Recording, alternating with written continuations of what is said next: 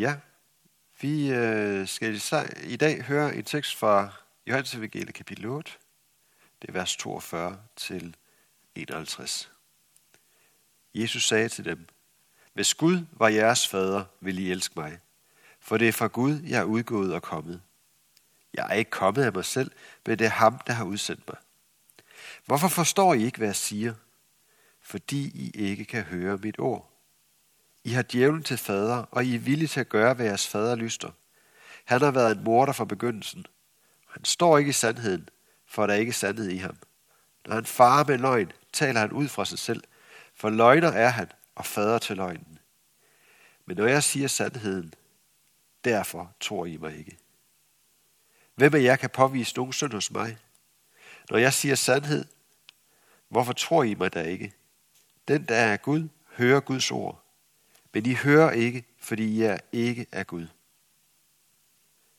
Jøderne sagde til ham, har vi ikke ret i at sige, at du er en samaritaner og besat af en dæmon? Jesus svarede, jeg er ikke besat af en dæmon. Jeg er derimod min fader. Men I vandærer mig. Jeg søger ikke min egen ære. Der er en, der søger den, og han dømmer. Sandelig, sandelig siger jeg, den, der holder fast ved mit ord, skal aldrig i evighed se døden.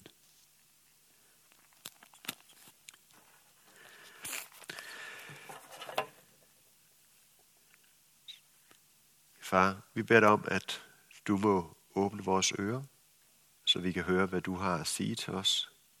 At du må åbne vores øjne, så vi kan få lov til at se dig i ordet. Og at du må åbne vores hjerter, så du kan trænge ind der, hvor det virkelig betyder noget.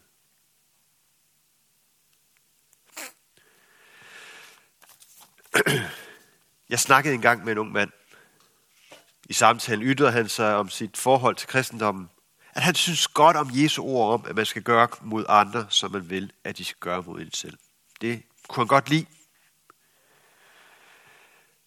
Det var en meget sympatisk og positiv tilgang, og det kan være en god indgang til en videre samtale om troen og livet og Guds kærlighed. Men for en ung mand var hans udsagn om Jesus, det var ikke starten på en samtale, men afslutningen på en samtale. Det var et forslag til et kompromis, han sagde noget pænt om Jesus, og jeg skulle anerkende, at dybest set kunne vi nok være enige om det. Et kompromis. Uanset hvor sympatisk det end måtte være, ændrer det ikke på det faktum, at han reelt ikke forholdt sig til hverken Jesus eller kristendom. Han havde samlet et citat op, som han synes om, fordi det klingede godt med noget, han i forvejen allerede tænkte. At det så lige var Jesus, der var leverandør for citatet, var jo bare en kæmpe bonus. For så, for så behøvede han, han ikke forholde, forholde sig til ham i øvrigt. For nu havde han jo fanget Jesu budskab. Eller rettere sagt, han mente, at han havde fanget kernen i Jesu budskab. Vær gode mod hinanden. Det er jo ikke en decideret løgn. Det er jo som sådan ikke forkert, men det er bestemt ikke hele sandheden. Samtalen mellem Jesus og jøderne i dagens tekst er meget tydelig konfrontatorisk. I har djævlen til fader, men jeg siger jer sandheden, derfor tror I mig ikke. Du er besat en dæmon. Det her er ikke ligefrem elementer i en konstruktiv dialog, hvor man lytter til hinanden. Men til gengæld er dialogen mere ærlig og ligefrem. Og i stedet for at stræbe efter en eller anden opsvinget våbenhvile i form af, i bund og grund er vi ikke så uenige, så markerede de klart og tydeligt, at der var en grundlæggende uenighed i synet på Jesus. Et enten eller. Enten er Jesus Guds søn, som er sendt for at frelse mennesker, eller også er Jesus helt gal på den. Enten eller. Der er intet kompromis som C.S. Lewis udtrykker det. Hvis kristendom er falsk, har den ingen betydning. Hvis den er sand, har den uendelig betydning. Der er løgnen, og der er sandheden. Vi kan hurtigt identificere Jesus som den, der kommer med sandheden. Det gør han jo altid. Han er jo den helten jo. Og derfor må jøderne, som man står overfor, komme med løgnen. Og selv uden at have hørt noget som helst af selve diskussionen, kan vi let nå frem til den her konklusion. Hvorfor var det så svært for jøderne at indse det? Hvorfor lyttede de e- så ikke til Jesu ord? Forhold sig til, hvad han sagde. Måske fordi fra deres synsvinkel gav det god mening. At fra deres synsvinkel påstod Jesus noget fuldstændig vanvittigt. Hele diskussionen startede nogle vers før, vi, vi egentlig har læst her i dag, her, med at Jesus fortæller dem, at sandheden skal gøre dem frie. Det kan de ikke acceptere, for de er Abrahams efterkommer, og de er ikke trælle. Og herefter bliver konfrontationen bare kraftigere og kraftigere. Jesus forsøger igen og igen at vise dem, at de er syndens trælle, og han vil sætte dem frie. Men jøderne blot vikler sig stadig mere og mere ind i løgns bedrag. For dem er hele grundlaget for Jesus påstand forkert. De er jo Abrahams efterkommer, og derfor er de Guds udvalgte. De har jo ikke brug for at blive sat fri. De har jo ikke brug for nogen frelser. Og derfor når de frem til konklusionen. Jesus kan ikke være en ægte jøde. Han må være samaritaner. For en ægte jøde vil ikke fornægte sit ophav, sin historie. Og Jesus må være besat af en dæmon, siden han bliver ved med at komme med hans løgn om, at jøderne ikke er Guds udvalgte, men de er trælle. Set fra jødernes perspektiv var sagen fuldstændig klar og tydelig. Jesus er en løgner. Der er løgnen, og der er sandheden. Hvordan kan vi kende forskel, hvis løgn og sandhed afhænger af ens synsvinkel? At virkeligheden afhænger af, af opfattelsen af virkeligheden. At sandheden er relativ. Hvis du ikke bryder om de fakta, der ligger foran dig, kan du bare konstruere nogle alternative fakta. Det, der er sandt for dig, behøver ikke at være sandt for mig. Dette er det farlige kompromis. At det, der er sandt for dig, behøver jo ikke at være sandt for mig. For det gør løgn til sandhed, og det gør sandheden ligegyldig. Sandheden er ikke relativ. Men opfattelsen af sandhed er relativ. Noget kan føles sandt uden at være det. Men hvordan kan vi så kende forskel på sandheden og løgnen? Langt derhen ad vejen handler det jo blot om at forholde sig til reelle fakta.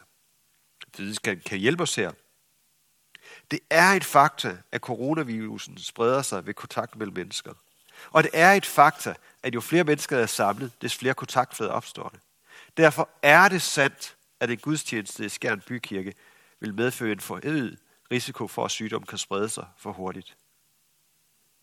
Det er altså ikke bare en idé, som myndighederne har fået. Det er ikke bare noget, som de synes er sandt. Nej, det er en reel far. Videnskaben og fagfolk kan hjælpe os til at afsløre løgn og finde frem til sandheden. Men der er spørgsmål, hvor videnskaben ikke slår til. Der er spørgsmål, der ligger uden for videnskabens område. Gud er per definition uden for videnskabens område. Videnskaben kan ikke svare på, om Gud har skabt verden eller om Jesus har besejret døden. Hvorfor er der ondskab i verden? Sker der mirakler? Hvad er der fakta her? Og hvad er sandheden her? Her kommer videnskaben til kort. Hvad gør vi så?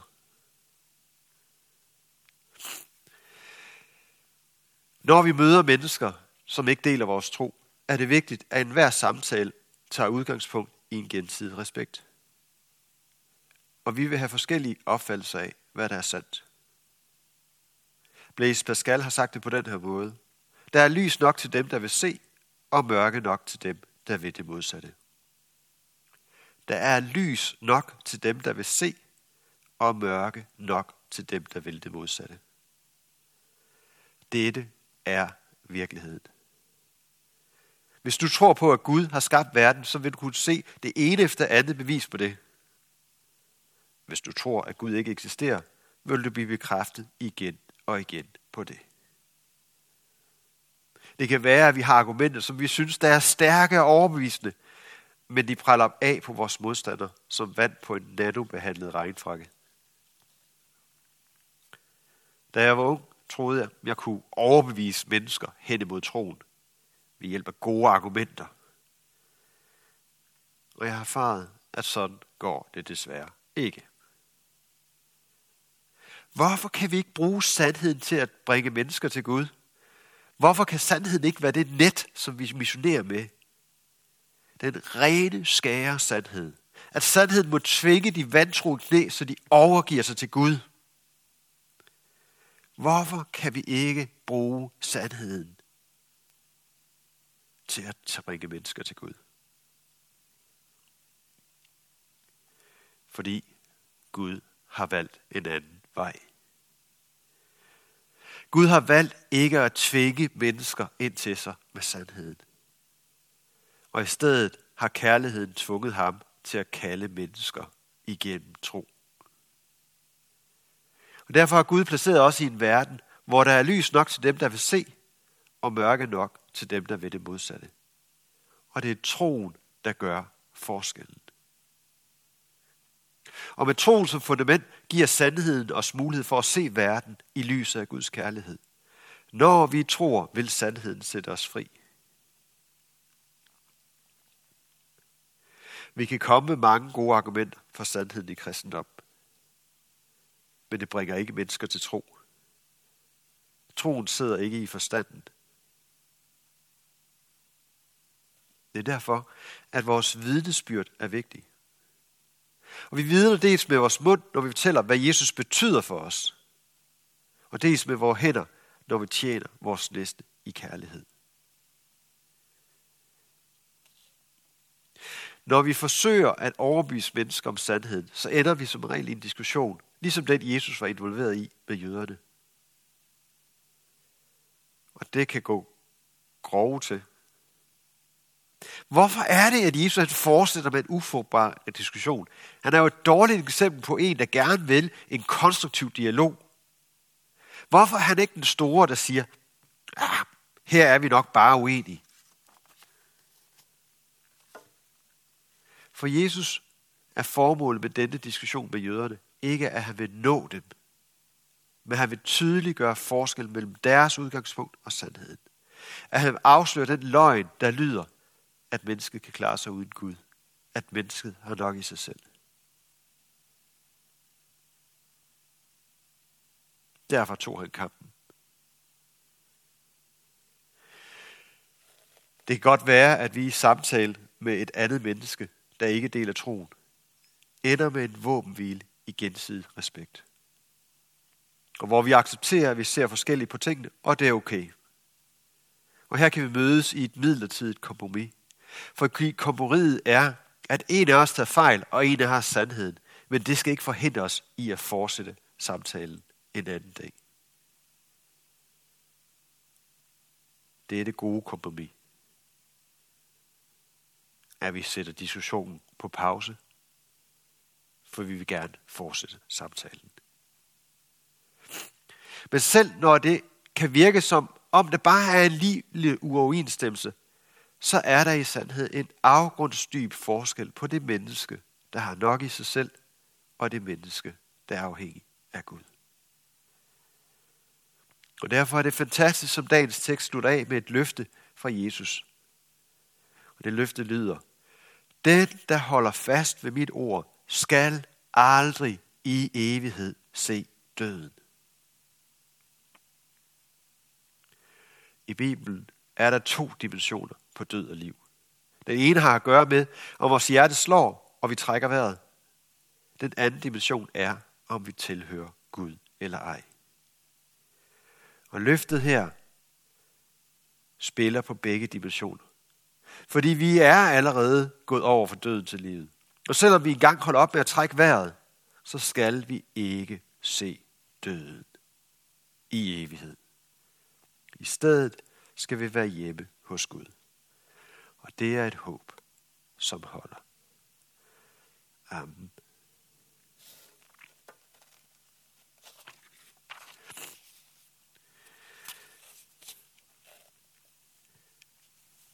Jesus, vi takker dig for fællesskabet i menigheden. Tak fordi at vi kan tilbede dig både når vi er sammen og når vi er hver for sig. Styrk du os i indbyrdes kærlighed. hos os med nådegaver til fælles gavn og opbyggelse. Og lær os at række ud over egne behov. Vi beder dig for menighedens børn, både de fødte og de ufødte. Beskyt du dem og lad dem få lov til at vokse op i troen på dig. Vi beder for menighedens konfirmander og unge, for deres liv og vækst i troen. Vi beder for ægteskabet og dem, der lever alene. Giv os din kraft til at leve efter din vilje. Vi beder for Skjernby og omegn, at du, Jesus, må blive kendt, troet, elsket og efterfuldt. Vi beder for Niels Jørgen Fogh, menighedens vejleder, at du må styrke ham i hans arbejde og holde os alle fast på Bibelens grund. Vi beder dig om, at du må være nær hos alle, der er ramt af sorg, sygdom og lidelse. Giv os mod til at være til stede og visdom til at lindre smerten hos hinanden. Vi beder for Danmark og for mennesker overalt i verden, der er blevet ramt af coronavirusen. Bed om, at du må give de syge lindring og helbredelse. Bed om, at du må trøste de utrygge og give dem ro. Bed om, at du må styrke læger og sygeplejersker og alle andre med et særligt ansvar. Hør os, når vi i stilhed hver især beder for en, vi kender.